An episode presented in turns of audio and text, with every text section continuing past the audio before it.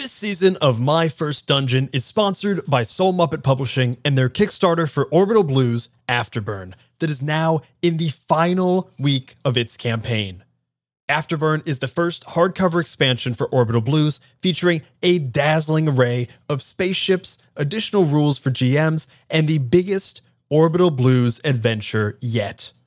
By backing the Kickstarter today, you can also get some fantastic rewards, including a 12 song cassette of Behold's original music featured in this very show. In one week's time, the tale of our interstellar outlaws will come to an end one way or another, as will the Kickstarter for Afterburn. So open up our show notes right now and click on the links to back the Kickstarter for Orbital Blues Afterburn. And now, enjoy the show.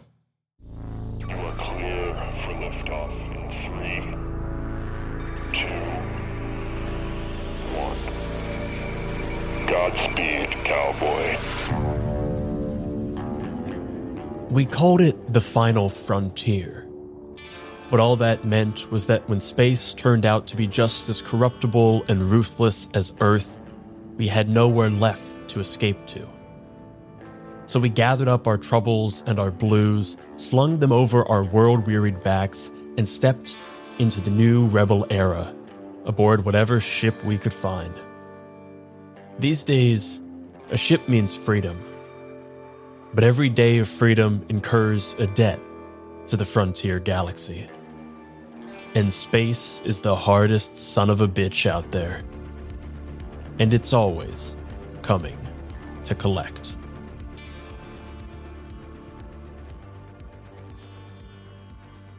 We open on the following day as the lights on the ship begin to pulse up, simulating sunrise for you guys who are in space. And sunrise could be anytime you're near a star.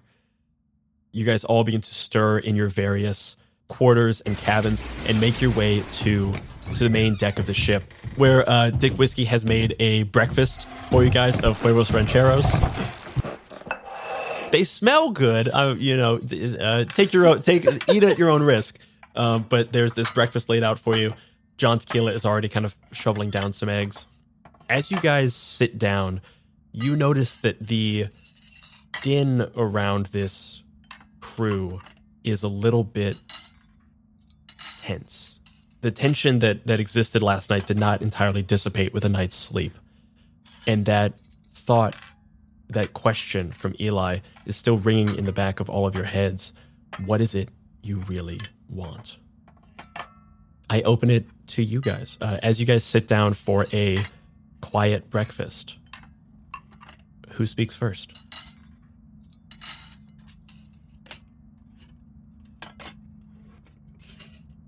I'm just saying blank literally can't, so I mean, yeah, Maria's getting some, she's like scooping some huevos rancheros onto a plate for herself and also onto a plate for Kumari.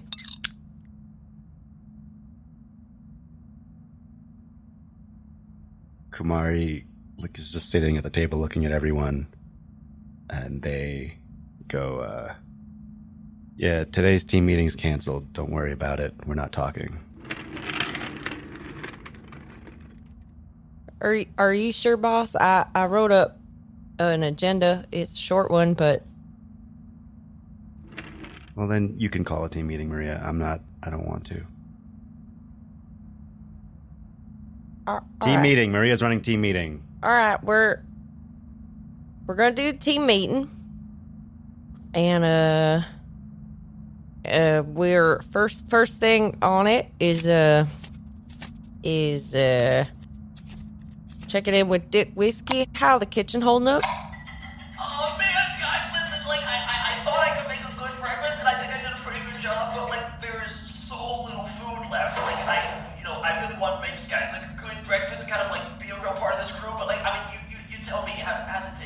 You did just fine. You douse this thing in hot sauce, and it'll taste great. That was my plan. You guys have a lot of variations of types of hot sauce from a lot of different systems, and really not much else. We do. We like to pick them up, almost like a souvenir, but also for eating purposes. I also have a number of different dipping dishes for different hot sauces if you want to try. All right, thank you, Dick Whiskey. That's that's real helpful. Uh, all right. Well, second second item on this list is. You know, Eh, are we all we all going down? Going gonna scope out this fight? Yeah. Sure. Mm-hmm. All right, that's two in. Blank, Eli, John. Blank is, I think, I think Blank always sits, but they always sit on the ground. I think just kind of legs crossed with their board in front of them and whatever meal they're having on the board, almost like it's a uh, like it's a, a platter or something. And they don't look up, but just put a thumbs up in your direction. Eli just nods, nods his weathered cowboy hat a little bit in agreement and takes a sip of his black coffee. He's not eating breakfast today. He's sulking. Ward is also skipping breakfast. Eli's just thinking about how he and Ward are like so fucking different. Just like, how could I ever have seen this man as my like friend and brother? And they're just like doing the exact same motions, like, and, like brooding in the sipping at exact the same, same way. It's like we so we'd never see eye to eye. Yep. Kumari sees like Eli and Ward, like they're about to like eat a scoop of their uh, food. Sees Eli and Ward not eating, puts the fork down, and just like takes their uh, mug of. There's like nothing in it, but pretends to drink like they have coffee in it. Uh, J- John comes up behind you and is like, you know, wh- wherever Red's gonna be, I'm gonna be. And if Red's supposed to be at this fight, you know, that's I'm gonna be at this. Oh, hey, can I get you? Can I pour you some coffee? Yeah, it looks like you're out. Shut up! It just pours you a full cup of, of black coffee. I, I finished mine in one sip. That's why. That's why he had to refill it, guys. I think Ward just stares at Kumari as the as their cup gets filled up. Well, all right, we're gonna make moves down there. Now, I think I think Eli gave us some some real interesting things to think about as we went to sleep last night, and one of those things was what we real want, and we whether we like it or not, we are we are a crew, and I think we should maybe set out a couple of goals for getting down there. We all have a bunch of things we want to do, but I think we have a better chance if we do them together. So, John wants to free Red. Anyone else want to share a goal or uh, something they would like to achieve today? Way I see it, I only got one goal kill those motherfucking snakes that run the Perazzo family. Whether I walk out of that snake pit alive or bit to shit and bleeding, dead, full of poison, ain't make no difference to me. But I'm going in that snake hole one way or another. All right. Well, we're going to do our best to make sure you don't leave in any of those listed conditions, but all right, we got and we're you know what? The, uh, we're already partway through that goal. So I I think that should put a little pep in everybody's step. Little little tiny Can I lose a blues for that? My trouble unbruise a little bit. no, just kidding, just kidding. Well, all right. So we're going to take care of that Perazzo family, maybe finish that job, make it nice and tight and neat. We've already started, so we might as well keep going. And we're going to get Red through. And uh, they seem like a good place to start. I wanna. I want to know who stole my birthday. Sorry? Kumar, you sure you're ready to talk about this? I just told you what I want. That's what I want. I think Ward chokes on his coffee when Kumari says birthday. Yeah, Eli puts his Like- cup down slow and like just tips his hat up, looks out from under his hat at Kumari. I said what I said. I'm gonna kill them. Who's that, boss? Don't worry about it, kid. We're not that far apart. Yeah, you're right. You're right. I'm sorry. That was really. That was just. That was. I. I was trying to be cool. I'm sorry. I was. I felt really okay. Uh, No, you're good. It No, seems. yeah. I think it might be how how Kumar how Kumar might say it. No, this would be talking as Kumari. Oh, that's you. I thought you were pulling out to to to explain yourself. No, no, no. Kumari is me. Kumari is you. Fully. Fully. Yeah, yeah, yeah. They are one unit.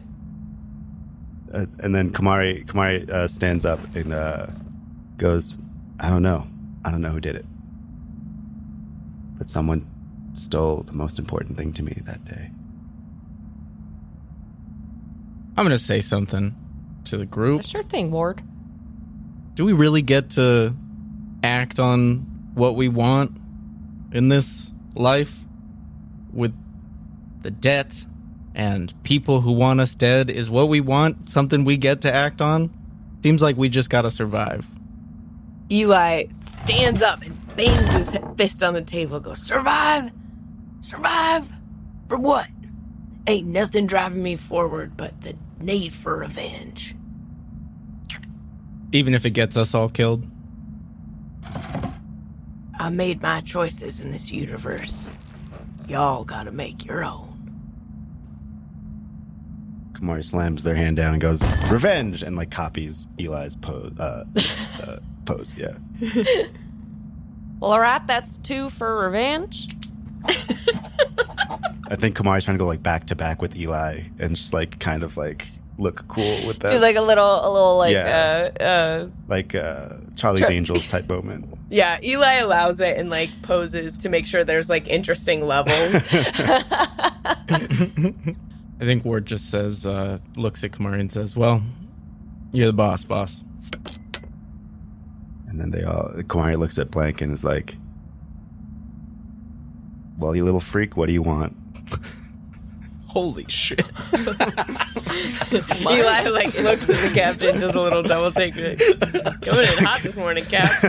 you, you, you just hear from the from the background like whiskey and tequila are like in the background. Whiskey's just looking at or tequila's just looking at him like, is this the dynamic of this ship every day? Because this is wild. This They're is- like, this is so dramatic. I have- like above table, I have a real Elliot has a pit in his stomach. Te- te- tequila's looking at his watch, being like, "We all woke up twelve minutes ago." Um, I, I don't think Blank. I guess I need to ask this first before I have Blank react. Has Kumari called Blank a little freak before? Is like this is the norm? like it's normal?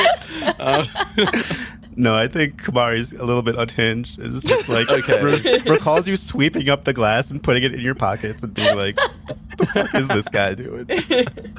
okay, cool, cool, cool. I think he's eating turned away from everyone just because like it's difficult to eat with a mask on, so he always has like slightly off to eat, so he doesn't show his face. He turned away from everyone, but you do see him pause with uh, a like spoon near his mouth before he puts it in, takes a moment to chew and swallow, and they reach into their pocket, and I think I think everyone hears it, but I think especially Kumari hears this. They hear the crunching of glass in their pocket as they as they pull out their phone from that pocket. Um, their hand has a few scratches and cuts on it from that, but don't seem phased at all. And they type Hardcore. Um, they type into it, and without looking, just slide the phone backwards towards you, and it just says, "I just want to live." Ward has a slightly vindicated look on his face with that. Kumari, Kumari just turns to uh, Eli and Maria. Is like, "Does does Blank still have the glass in their pocket?" It sounds like it. Yeah, uh, you want a baggie for that? Did you sleep in that? I don't think they respond to that. Also, their phone's all the way across the table. yeah, table, yeah. And then Kumari's like, okay. Kumari turns to Eli and goes, "What would the employee of the month do?" All right. Way I see it. For now, all of our goals are aligned. We're a crew, we've been a crew, and for now we still are. So we if we go down to this fight, seems like some big shots are gonna be there. Trying to look at this new drug, making a making its premiere on the stage. So we go down to this fight. I find the Perazzos. y'all can get money or something. There's also information brokers. This is a Nexus event from all over the systems. Information brokers gonna be there. Might be someone knows something about a certain birthday party. So might be we we all I I'm for this plan of going down to the fight. That's true. Money makes it real easy to live. At a bare minimum, that sounds appealing. Eli looks at Blank. Goes, hey kid, if you're looking to live, might be you want us to just drop you off on the next eight twelve we come by. But if you're looking to make a life for yourself, only way to do that is by stepping out on a ledge, risking a little something. Kumari slams their fist on the table and says, "Risk." They kind of clear up the plate, taking the last spoonful, and before standing up and setting the plate onto the table, and they grab their phone, take a few moments to type, and just show the screen again, and it just says, "Just point me in a direction. We'll start heading there." Cool. I'm gonna go get some brooding time in before we land then. All right. We've got a plan. Good team meeting. So you guys make your way back to Irvine Industrial. Yeah, can I table talk ask a question? Uh, uh real quick. Um, Shenuque. Does Kumari have reason to believe that the offending parties are like down there somewhere, or is it? Uh, yeah, I think the big reason why Kumari hasn't been back here is uh, I think the offending parties. I think in like every like small part of each crime family, there was someone at that birthday party. 'Cause Kumari was a little bit of a sketchy sketch, so there's a good chance that someone knows something. Cool. Okay. Blank, you uh, plug into the computer, set a course back for Irvine Industrial. Rather than choosing to dock at one of the like the larger kind of hangars where you could your ship could get refueled or, or serviced or anything, you guys kind of dock out a little bit out of the way, knowing that this is not an area that you're particularly welcome. That you want to be uh, have any of your ship's IDs registered or anything. Brian, could I, before we land, do something? Yeah, what do you want to do? I think Ward just wants to go briefly talk to Eli and and essentially like just goes up to the pod and says like look we don't have to agree but if we're going to go into this together we got to be ready to you know back each other up so we good I got your back as long as you don't get in my way. same here I can respect that. I can trust that bond.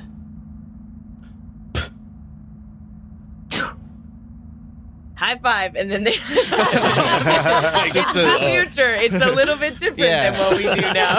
yeah they It's spin their hands and then they high five. high five. A little bit different. I hate that. oh is that a moist is that your high moist five. it's not my moist. I wouldn't, I wouldn't say it's my oh. moist, but it is gross. but it is gross. We can all agree that that was gross. Two weathered outlaws spit five as you guys go through atmosphere, re-entering uh, a little bit of turbulence as you as you land kind of off in the kind of deserted area of this moon.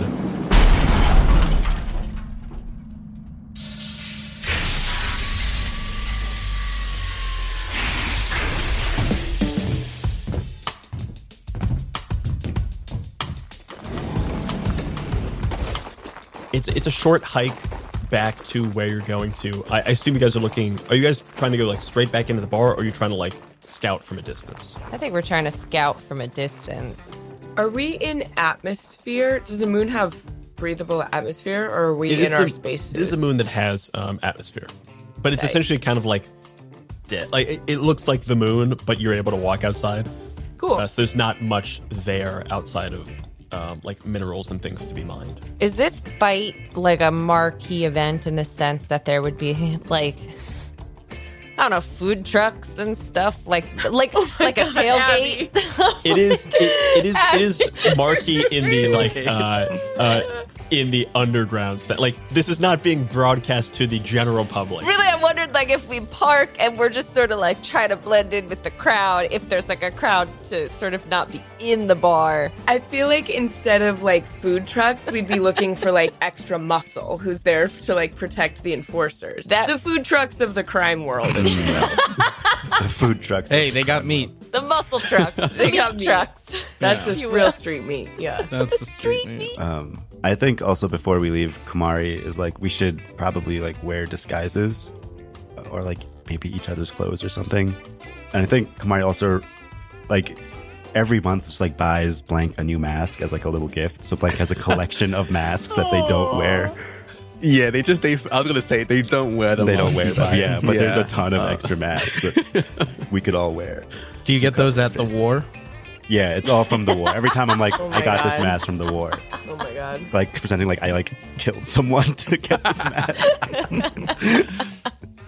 Um, I'm down. I'm down to dress up in disguises before. I would maybe dress up like a businessman mm, with a business mask. with a business. yeah, I was thinking like a tie, but that is the mask of the businessman. is it not? mask of the businessman. So, so you guys, so I'll say this: you guys land off in the outskirts. It is like kind of a, a noon time equivalent. This fight is happening sometime in the evening. High noon. Uh, yeah, you, you land at high noon. Um, in the in the interim before this fight, are you guys trying to like get back in, or like are you trying to get in with people who are like making their way to the fight, or are you trying to like s- scout from a distance? I want to say that if like people are milling around, that Maria's interested in maybe trying to just like get some hot goss. Like she wants to go do some chat, some chats. Maria's a good like social scout, honestly. Yeah, yeah. Is it crazy if we split up and like some of us kind of scout the perimeter and some of us like even try and go like hide where the fight is or like just try and gather information? I feel like. I kind of like yeah doing a sort of. Some of us go get info. Some of us go scope out like, is there some place we could stake out or like where all the exits? You know, have they fixed Yeah. the windows since we smashed them all or not so much? Maybe blank could be like the perimeter because I feel like they can probably move the fastest and like cover the most ground with their hoverboard. Yeah, though I will say I probably wouldn't use my hoverboard because of how loud it is. It's It's really loud. too Much stuff. Yeah, But if you're like far out, like looking for like enemy tanks or Yeah, I could do that. Makos or whatever. yeah, no, I could do definitely do that. Oh, like if somebody's trying to like if, if someone else another contingent is lying in wait. I didn't even think about that. The danger. so much racketing up. I will say, as far as like disguises go, you guys can definitely get into this place. Kumari, Eli, and Ward.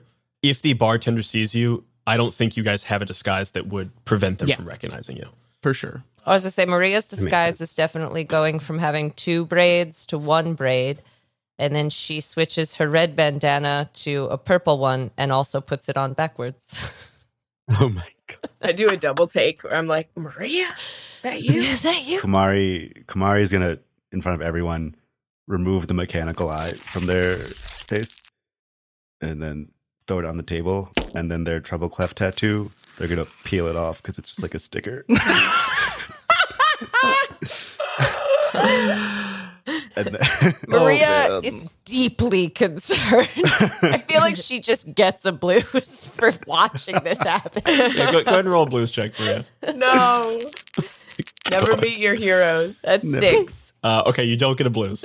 She's upset, but she's like, "We have a goal. I'm just gonna focus." can I make a roll to maybe take one of Herbie's mechanical arms and attach it to my body to have a bionic arm so I'm not One of his air arms, his Yeah, one of his inflatable air arms. his inflatable arms. so it looks like I have another hand. So I'm not immediately noticeable as the person. do you- so okay. Do you want it to just be a like prosthetic, isn't like just a it like, Yeah. just fills a sleeve, or do you want this to be functional?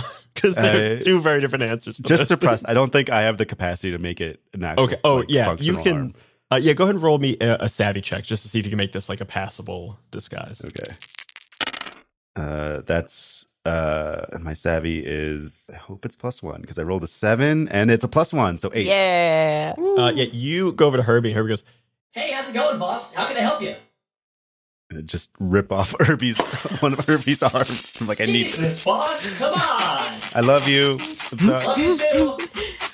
And then Kumari gives Herbie a little forehead kiss and then gets some rope and ties it around there. I was gonna say, can Maria use her bandana to to tie it on to Kumari? you use your bandana to tie this, uh, like essentially fill this sleeve. You just hear from the background Herbie going, Oh no, I'm gonna have to do a four-hour scan on myself. and you guys uh, begin to make your way off the ship. Uh, Ward does not disguise himself. The most he'll do is put his actual jacket over the other jacket, the blue, the matching blue jacket over the bullet hole jacket. Nice. I think I'd like to maybe find a way to just maybe not do the businessman idea, but just like dress like super plain, like unnoticeable, unobtrusive, and try and sneak like back stage or I don't know how crime works back to like the boxing green room. Yeah, sure. And just like hide in a closet or something. And if someone wants to like come with You can borrow Maria's clothes so that you look real basic. Okay, I'll I'll I'll borrow Maria's clothes. Kumari also like takes off their duster, like puts their hair up, and like I think for the first time, a lot of you realize like Kumari is like was born a woman and like is high femme. Oh, yeah, like Cute, we love it. presents that way for like the first time I think in front of everyone. As you guys make your way off the ship, I want to go around. Everyone can roll whatever check they want uh, is in this kind of like prep stage. So if you're trying to like observe people, you can make a savvy check or a perception check.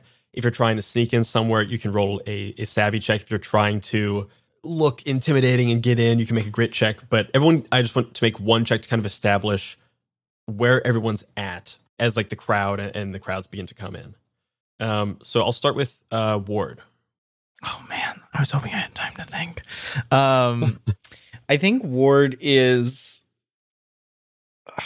I don't know. Do you want to? Ward's, let's uh, Ward's having no. to you. Ward's having. I'm just like really. Ward's having a really hard time with this, knowing that Saul might be here. I think like he's struggling a lot, and then I think that you guys get to the bar, and he sort of like steals himself and just goes in, and is just gonna act like he's supposed to be there. I guess as like a grit check. Yeah, go ahead and roll me a grit check. Like he's a mess up until you get up to the bar. That is an eight. Eight is good. You walk in like you own the place. I'm gonna say because you're not trying to sneak, you're just walking in. You look over and you see the bartender look at you and go very stiff. But there are a bunch of people starting to like move in and out. You see some of the like the leather jackets of like there's a Reno snake here or two. There's some like more buttoned up suits that you know are more hmm. Perazzo family garb. And there are just a bunch of like seems like a bunch of out of system boxing fans have like come in for this underground fight. I think that Ward maybe tucked his revolver in the back of his pants, and he sort of, as a show of good faith to the bartender, shows his empty holster inside his jacket. It's like, I'm not going to try anything. The bartender tenses up and like sees you and kind of gives you a very wary nod. He looks at you and kind of gives you the nod of like, did you do it? Like, did you get rid of the body? Yeah, I give him a very a certain nod so that there's no misinterpreting. You see his shoulders kind of relax, and you look around the bar. and The bar has been like the bar is. This is not a bar that is ever clean. This is like a you know a shithole bar. This Yeah. bar is clean, and it yeah, is it like is- new window already. They they did they honestly went too hard cleaning this place. Like it now looks suspicious because it's so clean. yeah. Ward, you you make your way in. Uh, blank. What are you doing? I'm gonna be doing the whole like surveying the area of the like probably furthest perimeter I can get away with. Um, just to keep an eye on if any third parties or anyone who is just generally coming to this event, I could just keep an eye on them. They'll come ins and outs of it. Um, and I'd be probably riding my hoverboard fairly high up in the in the air, just to get a good vantage point of of it when I'm cycling around. I'll say um, make a perception check. I'll let you roll with the upper hand uh, since you're on your board. Uh, eleven. Blank with an 11, you begin to do large loops, just kind of like slowly starting in a very wide arc and then just kind of spiraling in a little bit.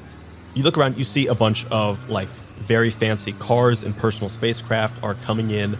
You see a lot of like things that are both there, there are some that are like too expensive for this area. Like this is a shitty like kind of backwater mining town that you know are likely like Perazzo enforcers or goons or like out of system criminals of various uh, extents. You do see a number of hoverboards that you know belong to the Reno Snakes, like people kind of out in the distance. You're staying uh, uh, high enough up and like out of the way that they're not really like looking at you. But as you are going around, probably in your third or fourth loop, you see a slightly odd sight that you don't see that often. You see uh, a Reno snake um, with uh, cut off sleeves on their their like leather jacket. They're wearing a long red scarf tied around their neck, and there's a second person on their board, like essentially holding on to their waist as they're riding. It's not that common to like ride tandem on these boards, uh, just because Yeah. they're pretty unstable when you do that, which means you know that the rider is exceptionally skilled.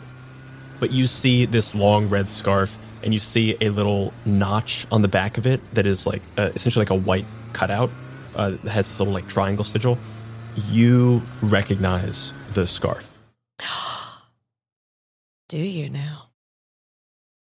and you see Dell with someone on their board fly past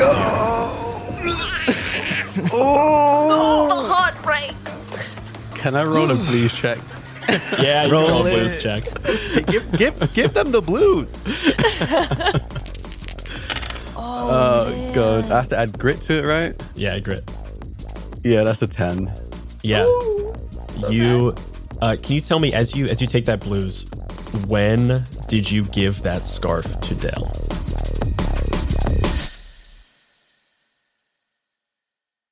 It's probably been maybe ten years at this point.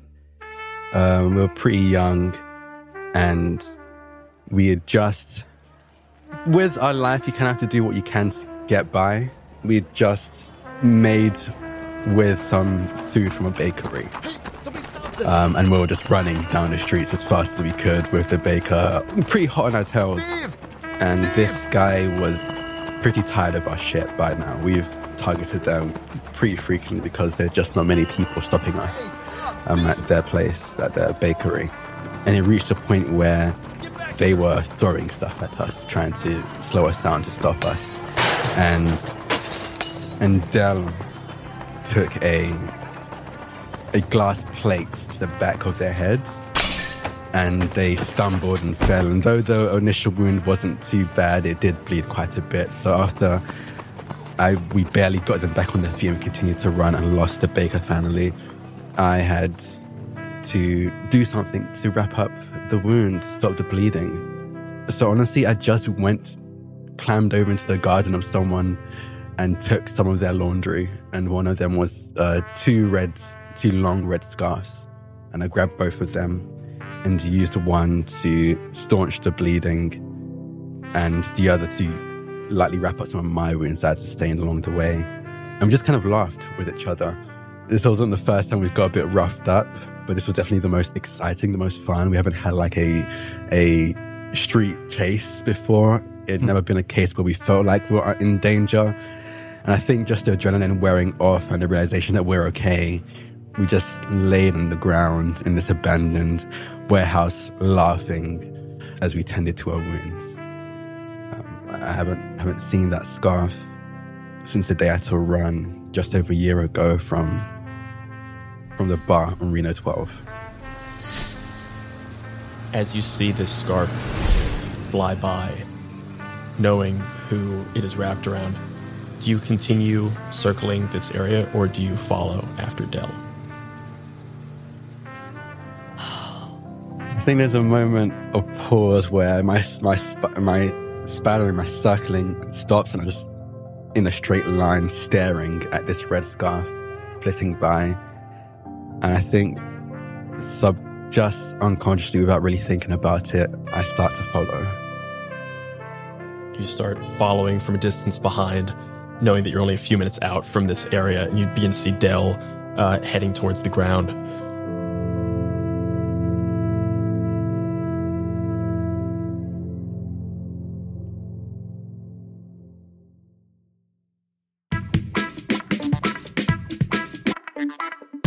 Hey there, it's Elliot from the Many Sided Media team.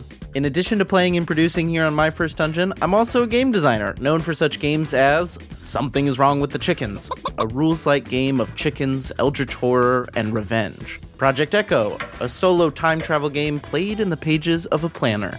And the upcoming Rom Com Drama Bomb, a three player game of meet cutes and mayhem. If you like weird and unique games and want to bring something new to your table, head to moreblueberries.shop and use code MyFirstDungeon for 20% off your order. That's M O R E B L U E B E R R I E S dot shop. Thanks.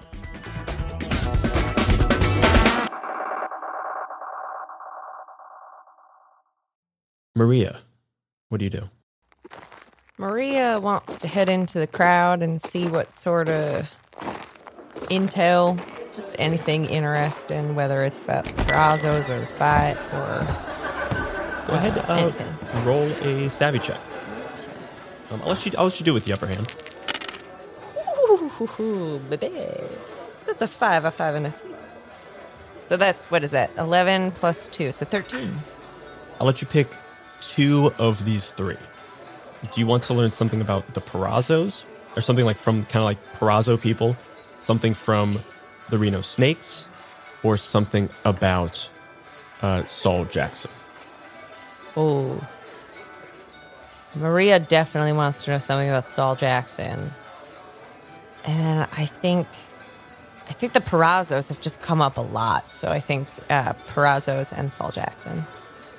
You're kind of moving through this crowd pretty easily. You're very plain and, and unintimidating without even a wrench as a weapon anymore because you gave it away to the bartender. Oh, when we got back to the ship, I definitely went over to the toolbox and got something else out. Oh, okay, so you now have, I have a uh, new wrench or something. a different wrench, of course. Screwdriver? I don't know.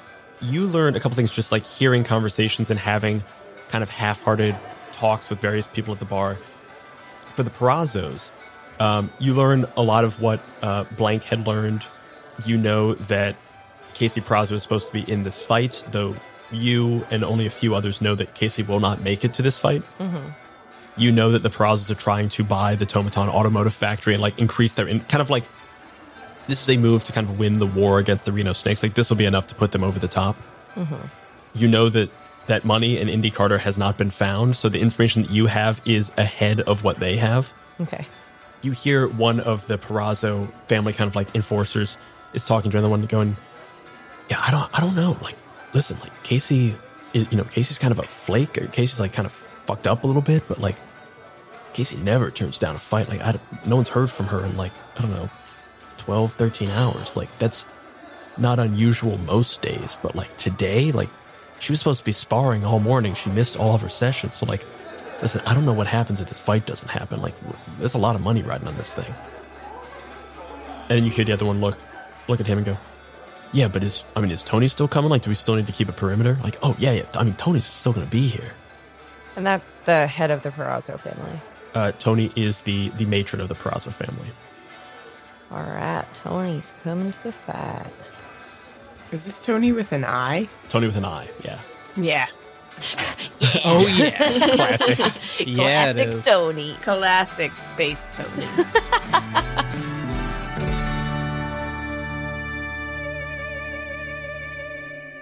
Eli. Oh wait, what Oh, do I yeah, learn about Saul Jackson? Oh, what do you learn about Saul Jackson? Saul motherfucking Jackson.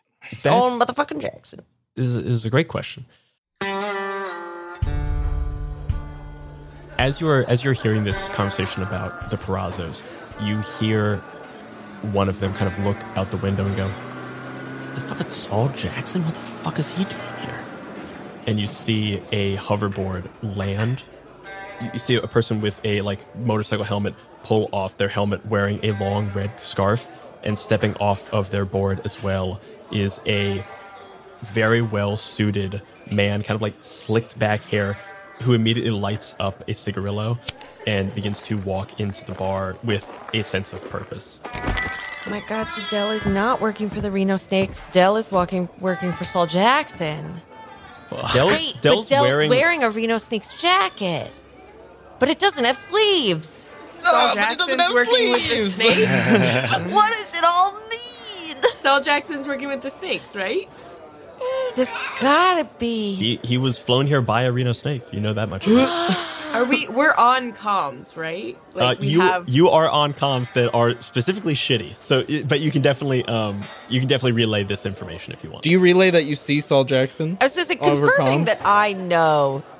You yeah, you hear a couple of Perazzo goons being like, "What the fuck is Saul Jackson doing here?" Like, No, but like I know that Ward is Saul's son. Like I know that. Yeah, whole you do know that. Yeah, Yeah. Okay. Yeah. Okay. I Not, think. uh, you probably don't know like all the details, but I think at this point, as it's gotten closer, Ward has kind of let slip that he doesn't want to see his dad. Yeah. Okay. Uh, yeah. Maria definitely, upon seeing Saul Jackson, doesn't know re- who yeah. Dell is, but is gonna come on the comms and be like, The papa is in the house. I repeat, the papa is in the house. she. Uh, can I make a mean- blues check when I get that message? yeah, you can make a blues check. Uh, that is eleven, so I am now at eight. We have four of our five Interstellar Outlaws at eight. Trouble is certainly coming to brewing.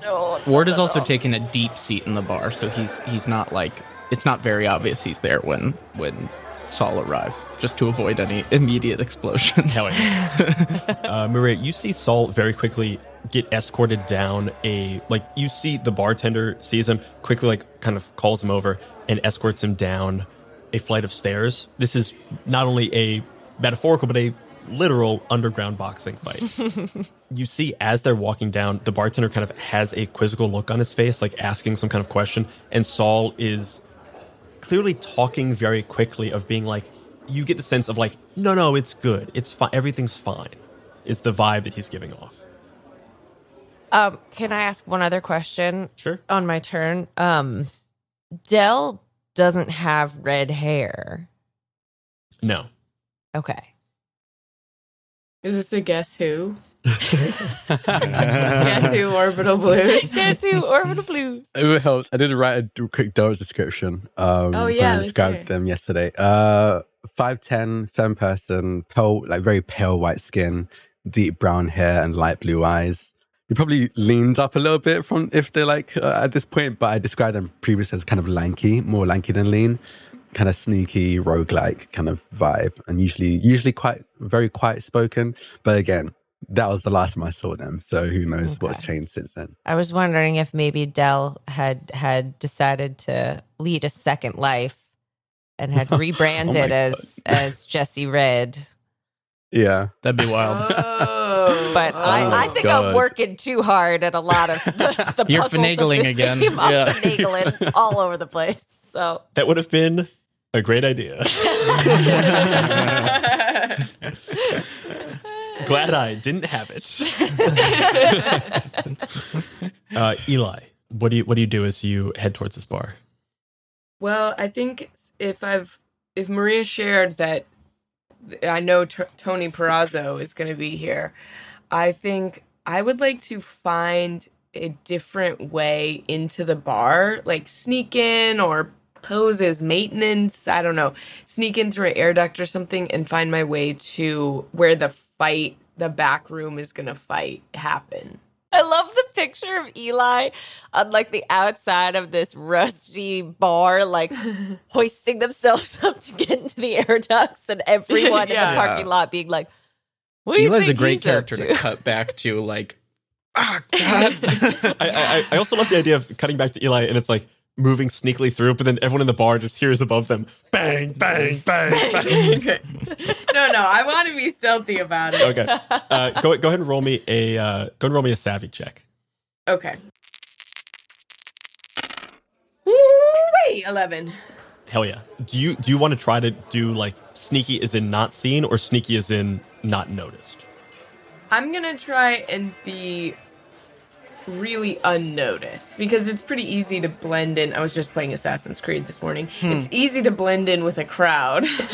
um, so yeah, so I'd like to I'd like to really like hide somewhere where I feel like the important is there a closet around where I feel like the important people are gonna like meet each other because I can maybe like murk Tony Perazzo. you make your way down to the basement. Uh, you kind of like grab up some boxes and kind of like moving down quickly. There's enough motion happening as far as like pretty much no one's allowed downstairs quite yet. Like they're everyone's getting ready, so like everyone's just getting plastered up in the bar. It's just like it's getting rowdy. There are Reno snakes and Perazzos here that seem to be at like a tentative, like this is a truce moment, kind of. You see them testing that truce, but all of them knowing what their orders are of like, we're gonna have a fight. We're all here to witness this fight. No one fuck with anybody else. Okay. So I kind of sneak back as I go sneak back to that like door that leads down to the basement. I'm just like, "What's that? Another case of brews coming right up." And then just like s- sneak my way in unnoticed. Yeah, you make your way down um, into the basement, and in the basement, you see the amount of stairs you go down is surprising to you. Like you expected, you know, 13 stairs to a basement or like 13 stairs to a floor. You go down 30, 40, 50 stairs kind of in this winding, like kind of back and forth thing. And it's kind of like somewhere around like the third or fourth floor you go down that you realize, oh, this is a mining town. And you realize that you are down deep in what was a former like excavated mine that is now it seems to be disused. Uh, so they built a bar on top of it As one does. as one does. Um, you get down there and you see a cavern that is like 30 feet high. So this big rounded out cavern that has a bunch of branches going off of it that are clearly like mining shafts and tunnels. Some of them kind of boarded up and some of them have like, you know, tape on them like, you know, unstable. A few of them seem to still be in working order, um, or at least, you know, not collapsing. And in the center of this giant cavern is a classic boxing ring with a bunch of you know stadium seating set up around it. Uh, you see affixed to the ceiling are a bunch of lights and things. This is like an underground spot, but they've clearly done it up. Like events happen here for high rollers. Cool. Can the the lights on the hallways are they the and like the branching spokes are they those like lights with the little cages around them like the long yellow strips with the little metal cages around them? Okay, cool. Just wanted to confirm For visual, you know, reason. for visual. Just wanted Is it like bumping down there? There, it there's not that many people down here. There is like um, you see Saul Jackson talking to the bartender. Uh, you see a couple other people moving stuff around, and you see like a DJ off in the corner who is like testing all their gear. So like DJ. so like uh or like an MC and and the everything is like being tested. food trucks. This is the most Brooklyn ass underground fighting ring I've ever heard of. Everything is like getting tested for the event, but like above you upstairs, you can hear people like getting restless. Uh, it's probably like maybe an hour from fight time, and you hear. Uh, you, you begin to like look for a space. You're kind of like hiding behind these boxes, moving around. There's not a lot of places to go, but as you're walking by, you hear the bartender and Saul Jackson kind of arguing. Uh, the bartender looks at Saul and just goes, what do you mean you don't know where she like we, we gotta have a fucking fight here okay like I, I haven't heard from casey all day and that's fucking weird. So like you know if if red's not gonna be here you need to bring someone else or something. And saul's just like listen all right? Red's gonna be here okay? You're gonna get you're gonna get your fight you're gonna get your money you're gonna get your demonstration. Everything's gonna be a-okay groovy all right? All right just you just need to calm down. Just like fucking calm down okay? Have i ever not delivered? Bartender looks goes you don't deliver all the time Wait, but but have i not delivered on this magnitude no you, you've not delivered on this magnitude before quite frankly Okay, but but this time, this time I'm delivering. I brought you an out of systems champion, okay? And that's what you're gonna be getting tonight. An out of systems champion bucking up Casey Perazzo, okay? That's what you wanted, that's what you're getting, alright? It's gonna be Dell. I tell everyone on comms. I think I think the champion is gonna be Dell. But do we Do know? you, I do don't you think know, we we know know who who Dell Dell is. is? No one knows No, we Dell. don't know who Dell is. Oh, Yeah, Yeah. I Blank truly has not told anyone anything really about. Um, they kind of shut up on your ship and was like, "I'm staying here now." We were like, "You're good at flying. I'm not. So you take over." Yeah, I mean, at the very least, you could tell us Red's not here. Yeah, I'll say Red's not here, and then I'll ask um, Maria if they thought that the pilot of the hoverboard carrying Saul, like, did they look like a fighter? Like, did they look dangerous in any way? Could you tell that? I mean, I, I- guess I'm asking Brian through you. Are they down there with you? Maybe. The hoverboard rider stayed up in the bar. okay, so that's probably not. The, I they don't know. It doesn't. They they don't look um, in the way that uh, Casey Perazzo looked like a heavyweight boxer. Yeah. If this person's a fighter, they look like uh, you know welter or middleweight. Okay. Okay. Like like they're they're fit and they can fight, but they're not a, a fucking bruiser. They- You know they're not Mike Tyson. But maybe after they take punch ups. Well, I'm going to tell everyone Red's not coming. There's another out of system fighter pegged to come and do the demonstration. Maria will will having clocked whoever, yeah, Dell, even though she doesn't know it's Dell. And yeah, share like they got they got dropped off here on a hoverboard, but I don't that that hoverboarder doesn't look like they could take Casey Perazzo. That wouldn't be a safe bet. Hmm.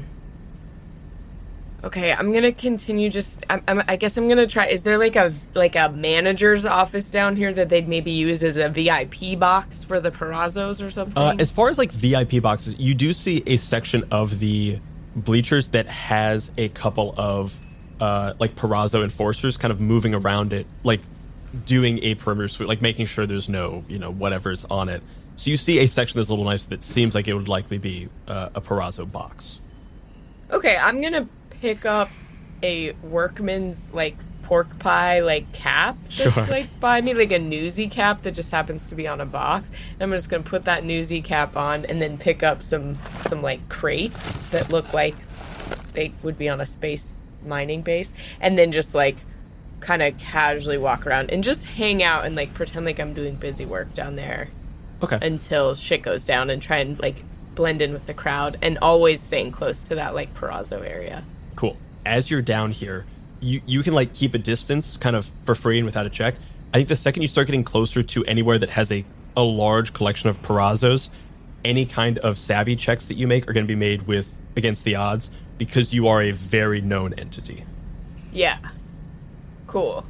My my I'll just be transparent. My long game is just like it's crazy, but I feel like I'm going to stake out until I can just like Go guns murk blazing. Tony and Mhm. just be like if I die like fuck it. Okay. Okay.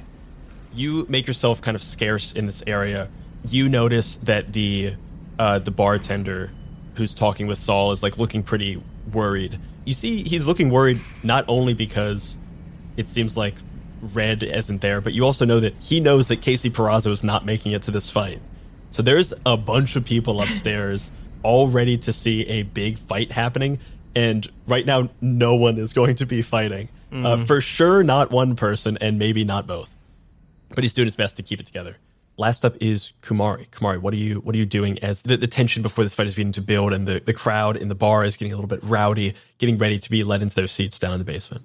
Yeah, I think like uh, bef- like before everyone like left the ship, Kumari was like, "All right, we're gonna like break up into teams. I just gotta use the bathroom really quick." And then Kumari went to use the bathroom, and then came back and everyone's gone. Uh, and then they, were like, they turned to like I guess uh, uh, Dick Whiskey, and they're like, "Did everybody leave?" Oh man, I, I, I don't know. Like I, I turned around to go clean some dishes, then all of a sudden everybody's just gone, and I I don't know. I just you know I'm just gonna try to make dinner for y'all. Okay, whatever. You stay here. Herbie, come on, let's go. And takes Herbie off the ship to scout the crowd, uh, I think is what Kumari's doing, which is kind of like in the crowd walking around with like Herbie as like their droid or android thing that they're maybe presenting around to be like, this is to, they're to take part in the droid fights. You see, uh, Herbie comes off, just goes, You got it, boss. and then you just hear like balloons, which is like squeak, squeak, squeak, squeak, squeak, squeak, squeak, squeak. inflatable android. With Herbie, I'm fully thinking. I'm imagining like Baymax, but with like Yes. com- like Aw. armor, Yes. like armored Yeah. Baymax. But he's got a cage. He's got a metal cage that he fills. yeah. I will say, um, mechanically for Herbie, be- because like because we don't necessarily have stats for Herbie. Herbie can do a crazy amount of things. Herbie has one heart because he is essentially a balloon. Yeah. So yeah, you can one do some bullet shit with and balloon. Herbie's done. Like, did Kumari not already kill Herbie by taking their arm then? No, you knew what you were doing. Yeah, I've I've The arm's a separate piece. Mm. right. I've had to rebuild Herbie a few times, poorly. and then I think Kumari's like kind of wandering in the crowd, like unsure of like really what to do or like what to ask, and is kind of maybe like talking to Herbie in like a cathartic, like I need to just tell someone these things, um, and like divulges to Herbie like the, like, I guess is like, uh, yeah, uh, in like a serious tone, or not serious tone, just like. I feel like today's uh I don't know why. I just feel like today is the day I'm gonna figure out who stole the birthday from me. And then like maybe has like a flashback of that day where like you see like their kid who is ten years old walking into the this karaoke bar somehow and like by themselves and Kumari's completely confused and like runs up to Kumari as Kumari like turns to like look at Maria and like their other friends. And then like this kid hugs Kumari and Kumari's like unsure what to do and like hands Kumari a gift. And like Kumari's like just stunned and like cries a little bit and like puts the gift like on a table with a bunch of like the other gifts and cards and stuff. And I think uh Kumari then like leaves for like has to be like hey uh I'll be right back. And then walks outside uh, for a moment and like uh, is like crying outside. Um, and i think maria comes out to be like what's wrong?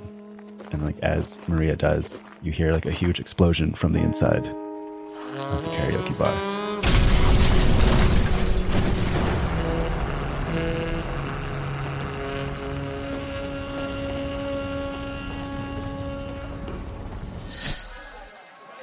And then uh Kumari looks back and comes back to and like is still t- like telling Herbie the story. And is like yeah I lost uh no one inside that I knew came out and all the cards and gifts I got were gone my past is riddled with me stealing from all these crime families and I'm pretty sure one of them wanted me dead, but I don't know how they got me. And then Kumari's just gonna like look for any familiar faces from that night. Go ahead and roll me a perception check, and I'll say you can roll with um uh with the upper hand. That's an eight. It's just enough.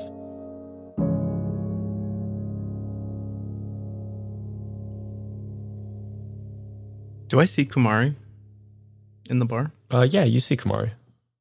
I think I join them. Kumari goes, I know, uh, Wardley, I, I'm doing, I'm, I'm doing a birthday thing right now. Uh huh. I'm really, I gotta do this. I'm so sorry. And then hugs Wardley and is like, I think trying to tell them that you can follow me if you want, but I don't know where this is going to go. But I need to go do this. Okay. I think that that honestly sort of maybe clarify something for Ward on a personal level, and uh, Ward separates and is is going to move with the crowd down if the crowd's moving down to the to the basement, but separate from Kumari with that.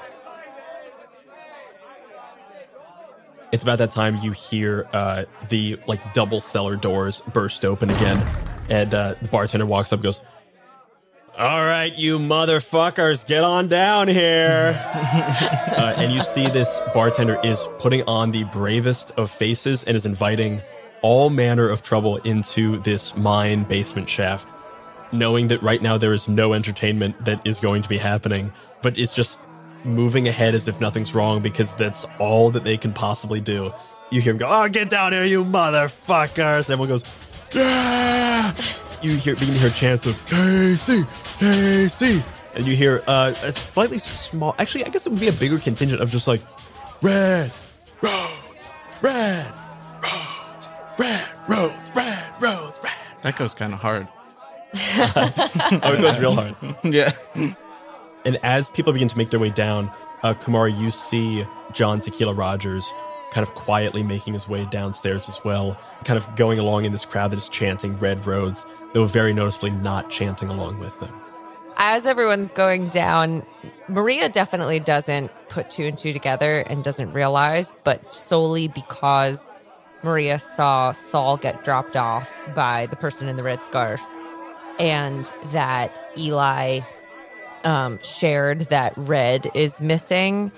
And I'm like, that can't be the replacement fighter. But like, I don't know why they're with Saul or whatever. The Maria is sort of moving down with the crowd, but is kind of trying to keep close to Dell. You guys begin to move down. You're keeping close to Dell. You see the ring is empty. There's a couple of like uh, scantily dressed people who are like walking around the ring with you know big inflatable balls and are like throwing them into the crowd and Can one of them have three boobs? Because it's they, got triple, they got triple implants, and that's like the new like tit trend. there, there, there's a woman there's a woman with three boobs there's there's a man that has like a double banana hammock you know there's a whole Whoa. whole Love stuff it. going on. That's fucking Love it. Sick. everyone's going nuts The Um, latest trend in tits. The latest Yeah. trend in tip is three Trend is Put so that on funny. a t-shirt, baby. honestly Pete, that would sell if, if you had a shirt that was just this Just is the like- latest trend in trends No, it's you know those like oversized ones that look like it's a lady's body in a bikini, Yes. except Mm. it's that, but it Yes. has three boobs. Yeah. that's good we should make that That's what I want. that's the merch yeah. You guys make your way down as everyone begins to kind of like settle in their seats. Crowd's very raucous. Everyone's just like going crazy, chanting back and forth. The fight is slated to start in about 15 minutes. You know, these things never quite start on time, but the crowd is getting, the crowd is at the point of being like amped, not at the point of being angry yet. But you know that tide will turn pretty quickly. As you guys are kind of like moving down into this crowd, moving through this crowd, uh, Maria, if you're staying close to Dell, it's not long after you kind of get down there. You're just kind of staying a a few body lengths away. You see Saul Jackson walk up to Dell again. As you kind of like move closer, go and roll me a perception check. Oh, snake eyes. Ooh.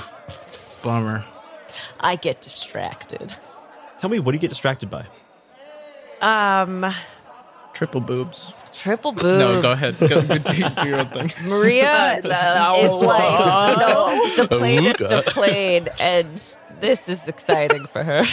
Yeah, the, the question going through your mind is how do you motivate three boobs? Yeah, she's, she's trying to do the Very math. carefully. She's like, do you do two at a time? Do you like harmonica it? Like, what do you? yeah, I think you gotta do one one hand God. face between two, and then hand, and then switch face, and then hand. Yeah. Maria, Maria's doing some deep thinking. Oh, the game of sad, horny cowboys. Maria, you get you get distracted, but uh, you do see as you kind of glance back, you see Saul begin to like clearly they've like you've missed the conversation. Saul is looking like angry and worried, but hands something to Dale, and you see Dale is holding something uh, in their hand. It is a size that can be concealed by a closed hand. Uh, I'm gonna say with uh, Snake Eyes, it can absolutely be concealed with a closed hand. They're hiding something over there.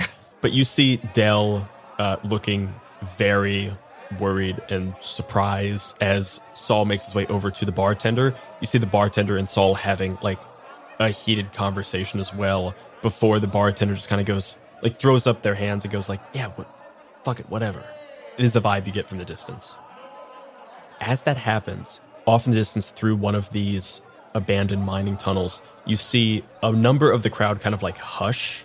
It's that it's that perceptual thing that happens in the crowd when like when the band comes on, everyone kind of cheers, or when something happens on stage, like everything just kind of grows hush or changes for a minute, and that quality of the air changes down here. It takes a minute to realize what exactly is happening from on the ground and not kind of up in the, the higher stands. But off in the distance, as you look over, you see moving from one of the abandoned tunnels is a contingent of Perazzo goons, all surrounding uh, one kind of elderly woman, probably in her like late 60s, but looks younger, is clearly a very active woman. Someone walks forward with a power that exudes from a great distance from her. And she moves very quickly through. Actually, she moves very much at her own pace, and people around her quickly move out of her way. You see from the distance a figure you've not seen in some time. Uh, Eli, you see Tony Perazzo.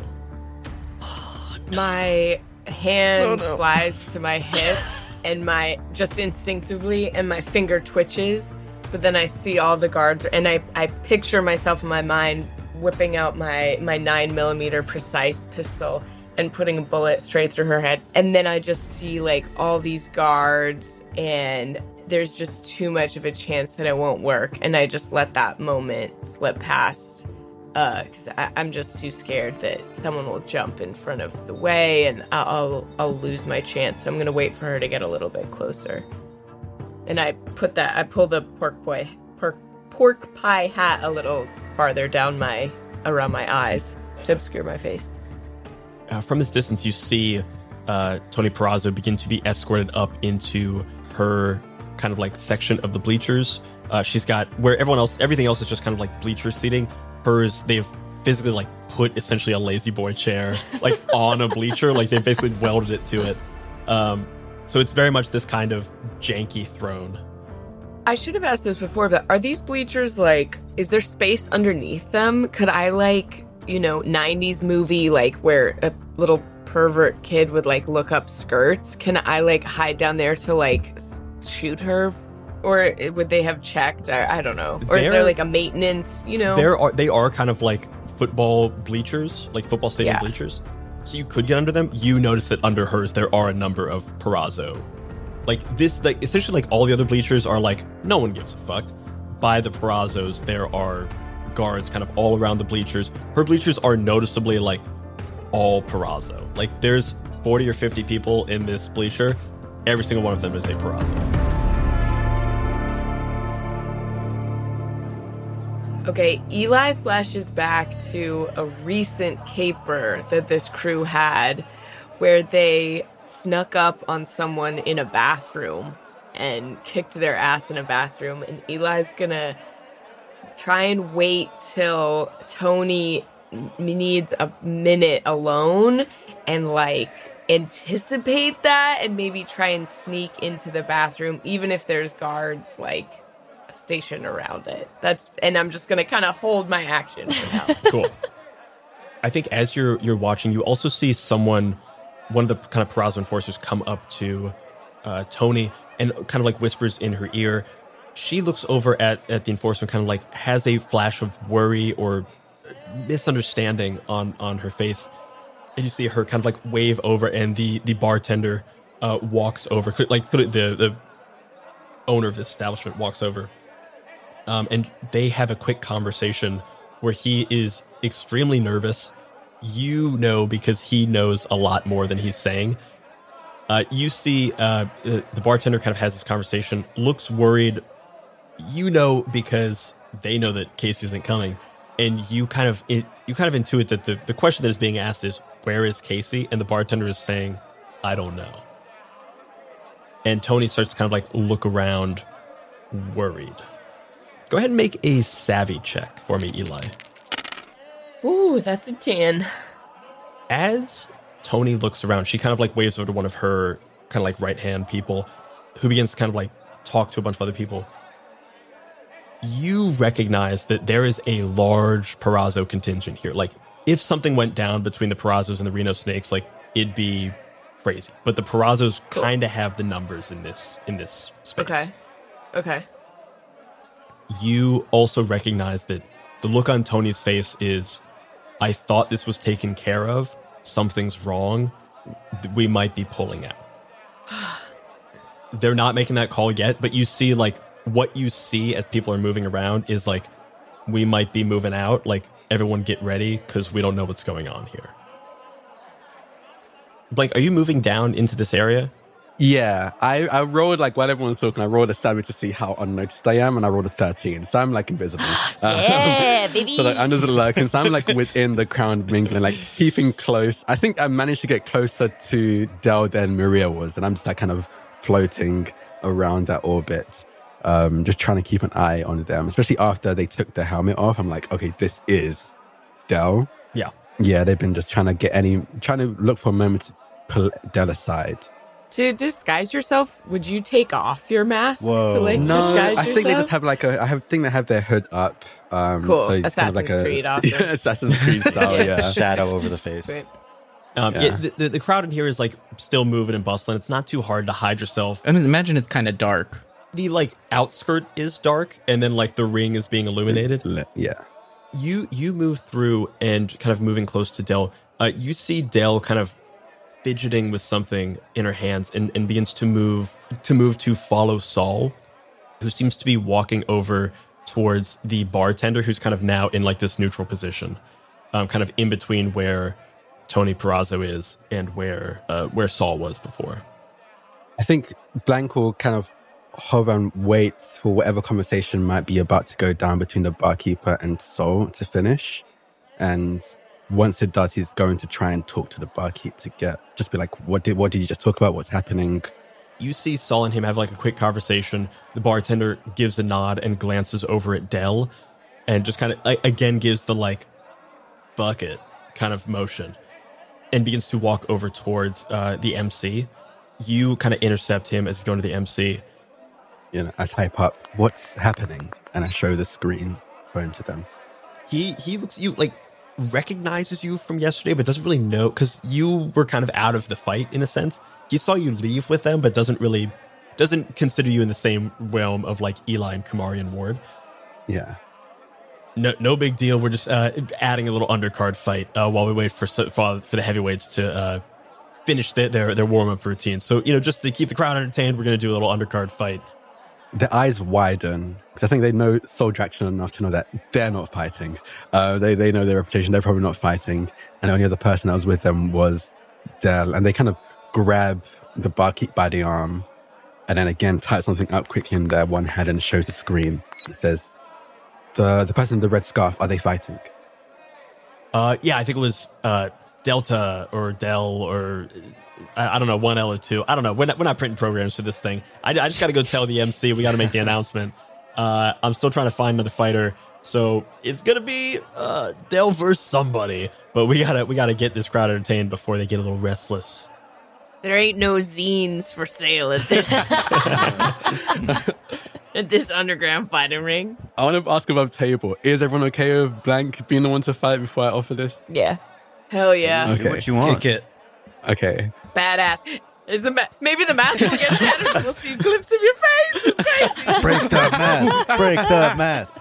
I again would like tighten my grip on the barkeep's arm as they like try to move to the MC and shake my head, and then again quickly type down and just says, "You have your fighter." Bartender kind of looks at you, like kind of like wrestles your arm off for a second. It's like, no, I gotta go. But then see, kind of looks down at the thing, sees it, looks at you, looks over at Dale, kind of like scans Dale's, like really like taking in, like, is this a matchup? Like, like, does this make sense? Looks at Dell, looks at you, kind of like leans in close, goes, I mean, you, you, you know what you get yourself into. Uh, li- Listen, you guys, I know you. I know you're with those people, and I don't want to fuck with you because you you helped us out of us. I mean, admittedly, it's a scrape that you caused, but that's from what I understand about this fight. It's not exactly going to be a fair fight. Okay.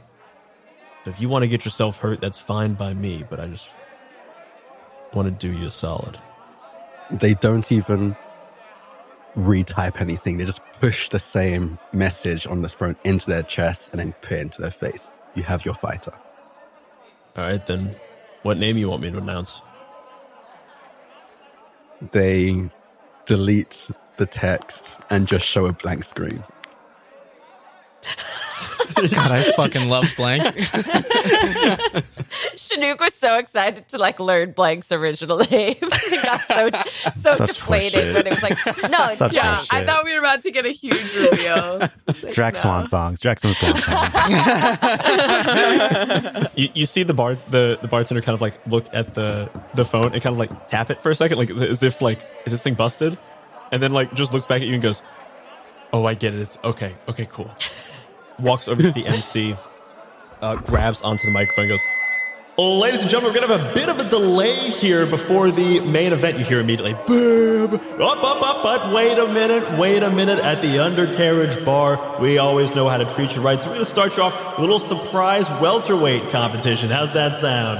And you immediately hear, We like to watch violence. We love it. that's the cheer. we love violence. We, love violence. We love violence. It like holds out the, the microphone to the crowd. The the the, the cheers echo out uh, through the speakers, getting like reverbed and ramped and building up. Brings the microphone back to his mouth and goes, "All right, introducing your first competitor. They're coming in at five foot ten, 153 pounds, fighting out of the seven-year itch. Fighting out of the seven-year itch. This is going to be a fantastic first-time fighter. Please give it up for Dell."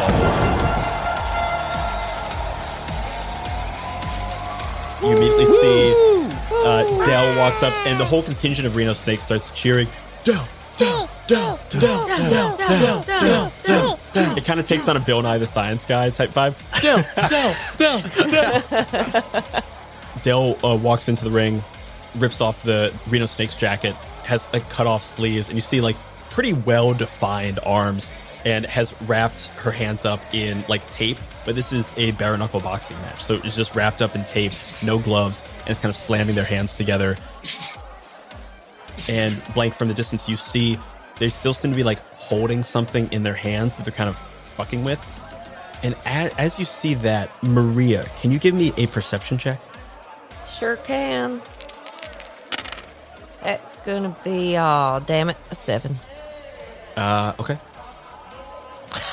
Can I make a perception check? Uh, yeah, sure. Ward, you make a perception check. I really want to exert myself, but I'm terrified too. No, no, no, no, no. Yeah, save Uh, it. that's a three. Three? No. Not No, perceptive. okay. Maria is still just, she's Still now trip- listening to the announcement, but she is mesmerized by these moves. I think Ward is just staring at Saul. Like he's found a seat where he has a clear line of view for Saul and is just staring.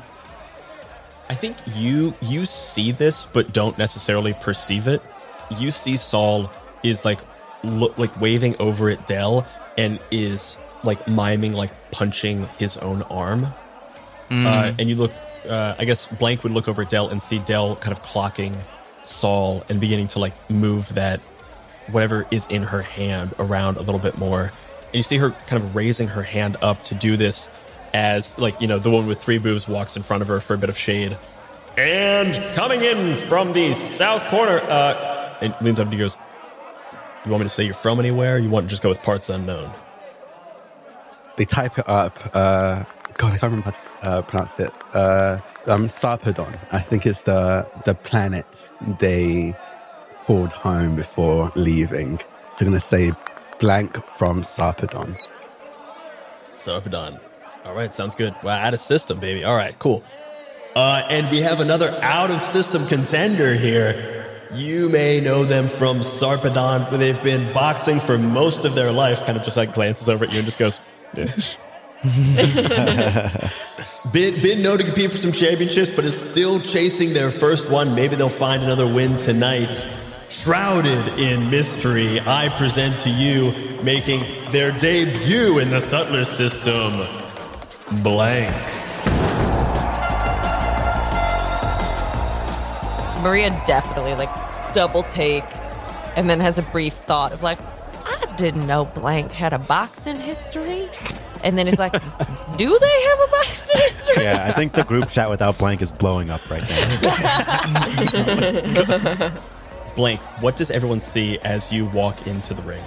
You see blank, this figure, uh, hooded still, head down, um, with their hoverboard strapped to their back and a baseball bat. Their side almost like a, a sheathed sword as they walk into the ring. And very calmly, almost, you see them remove the baseball bat and set it down in the corner of the ring. They remove the hoverboard and set it by the baseball bat and turn to face Dell and lift their hood up. And you still see the black mask, but they look they look Dell straight in the eye. And I think only Dell can really tell that they're looking being looked at straight in the eye. Because they've they've been with Blank for a while. Been with them where, where they've worn this mask for a while. And they just timidly wave at Dell.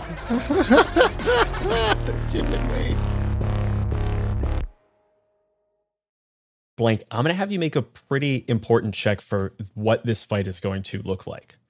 Yeah. You see Dell is holding onto the punch up drug uh, in her left hand. Off in the distance, you're you're going to make a contested roll against Saul Jackson. So Saul is going to be rolling a savvy check. Uh, it's just going to be rolling it straight, but Saul Jackson does have a plus three to savvy. You can roll whatever you like. If you want to roll like a muscle or grit for some kind of intimidation, or a savvy just to kind of like play on emotions, I will let you roll it with the upper hand at the cost of one heart. Oh no! Are you at full heart right now? I'm at full heart. I'm at full heart. I haven't lost any. Um, Oh and is this is what is this? Is this to? Uh, this is to uh, explicitly prevent her from taking the punch up, which will drastically alter the difficulty of this fight should it go to completion. And isn't the point of this match is to like showcase punch up for these criminal elements, Yeah. right? So this is like ostensibly the bigger it's the preview fight, but it's suppo- it's actually like the the main event. You, yeah, you get the sense that, especially because um, Saul came with the Reno Snakes, it seems like the Reno Snakes may be like previewing this drug. This is a combat enhancer drug. Cool. So the Perazzos don't maybe know about the punch up. Uh, I think knowing that Casey was going to be fighting someone who was then themselves taking punch up, like they would not, like Casey would not fight someone who was taking punch up. Yeah. I see. Okay, okay. So the Reno Snakes are kind of getting two for one. They're getting to preview this drug and maybe fuck the shit up of Casey, not knowing that that's already been taken care for them. What's Blank's muscle? A plus one. Okay. Okay. Oh, um, Like you're dead if they take the punch out. who knows? Um, um, I, oh, okay. Yeah. Okay. I will, um, I'll roll it. I'll roll it and I'll take the one heart to, to roll the upper hand. Okay. Um, and this, I'm, I'm using my savvy for this. Um, that's a 12. Woo! Woo, baby! Nice. This is interesting because Saul Jackson rolled a six and a three plus three is also 12. Oh, um, What happens when we I- have a tie? I I would like to do something, and then you can tell me what happens here Yeah, yeah, yeah. as um, I make eye contact with Dell, and it's been over a year at this point, and maybe maybe I'm wrong, but um, at least Blank feels like they have no reason to remember them, especially with a blank mask on. So they reach up and will pull their mask off and let it fall to the ground. And behind the mask, you see, I think the best I can put it is kind of a pretty boy. They, um, they are uh, very, they look like they haven't seen much hardship, but from the scars around the neck, you can definitely tell they have. Uh, other than the scar around the neck, they have one that dissects like part of their lip, like starts from just below the eye down to their lip as well. You can tell that it's probably just as old as the one around their neck. Um, they have deep hazel eyes, and um, I think, yeah, why not? They have a little little uh, stylized slit in the eyebrow. Yeah, um, they do. You can tell that they look after themselves purely for themselves because they're never wearing that mask, but they look after their appearance just for them. Yes.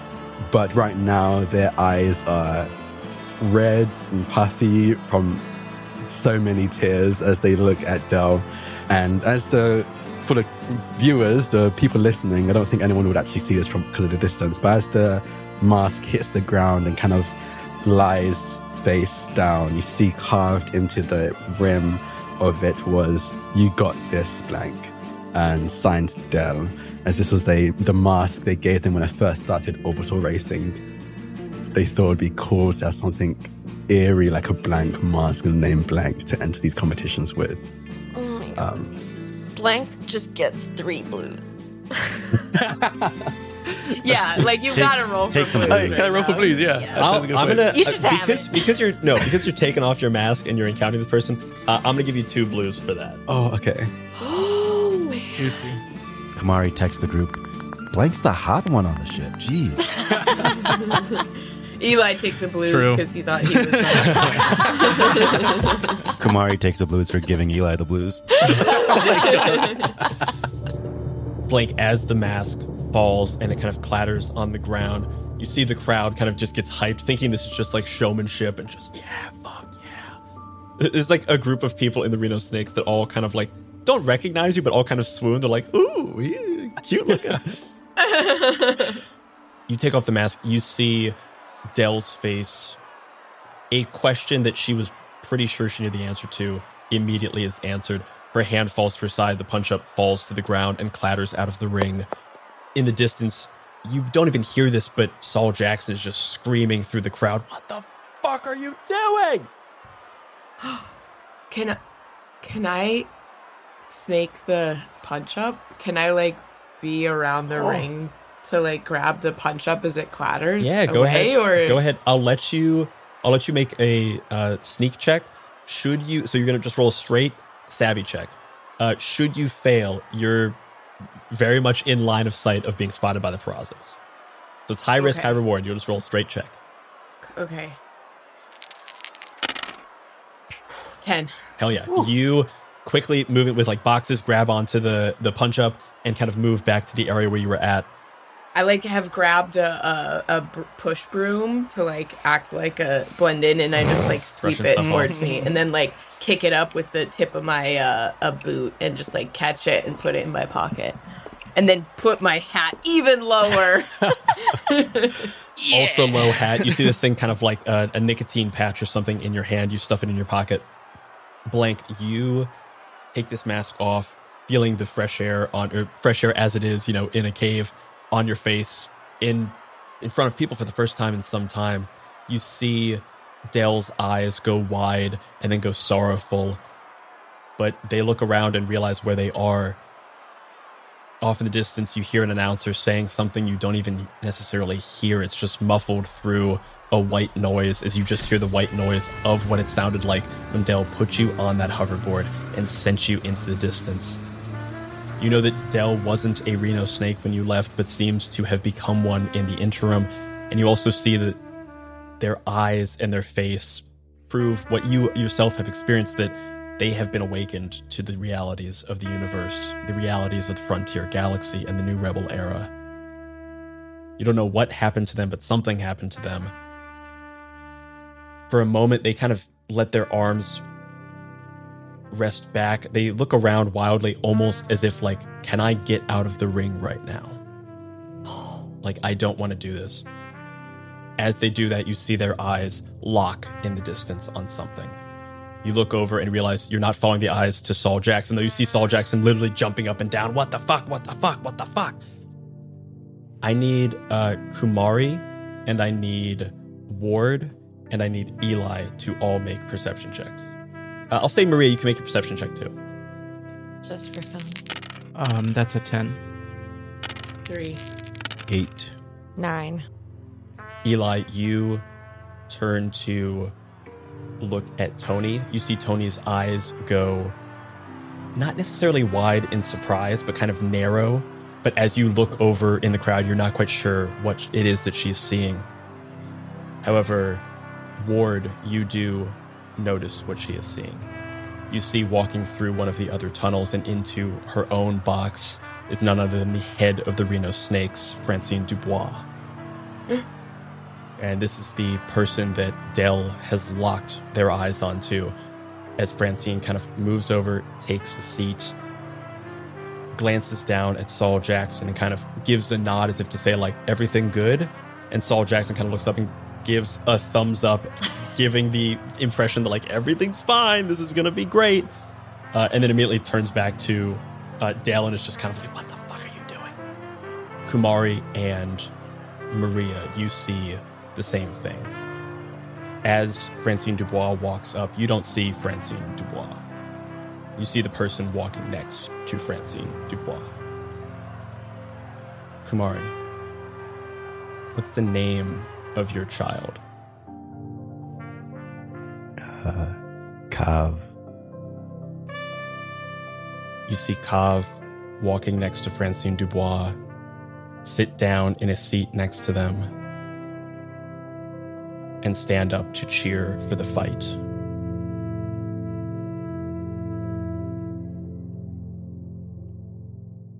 All of you hear ringing in your ears as you recognize the tension that is in this room, and moments later, you hear ringing for another reason.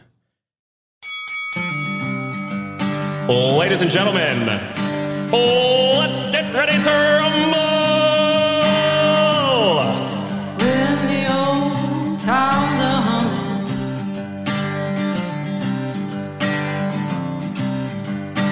Dust kicks off into a cloud. When the sun beats down, oh, you come running. Saying everything's out And that is the end of this episode.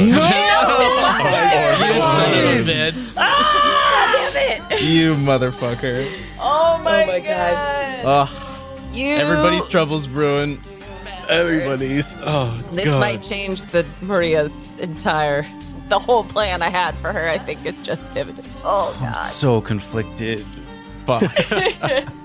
Our interstellar outlaws oh find themselves in a basement bare knuckle brawl with all of their enemies in one place. Tune in next week for the finale of my first dungeon, Orbital Blues. That was fucked up. See you, Space Cowboy. Oh, Bang. Bang, bang. Bang, bang, space, bang. Space, baby. space bang.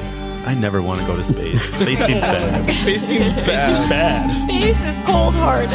Holy shit.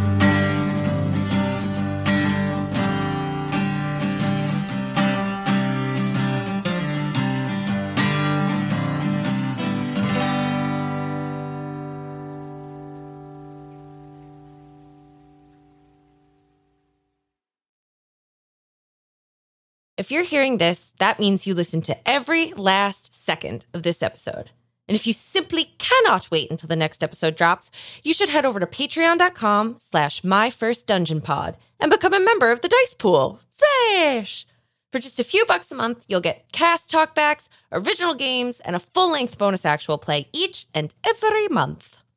As of the end of 2023, there's already over 20 hours of bonus audio, plus a whole bunch of other goodies to enjoy.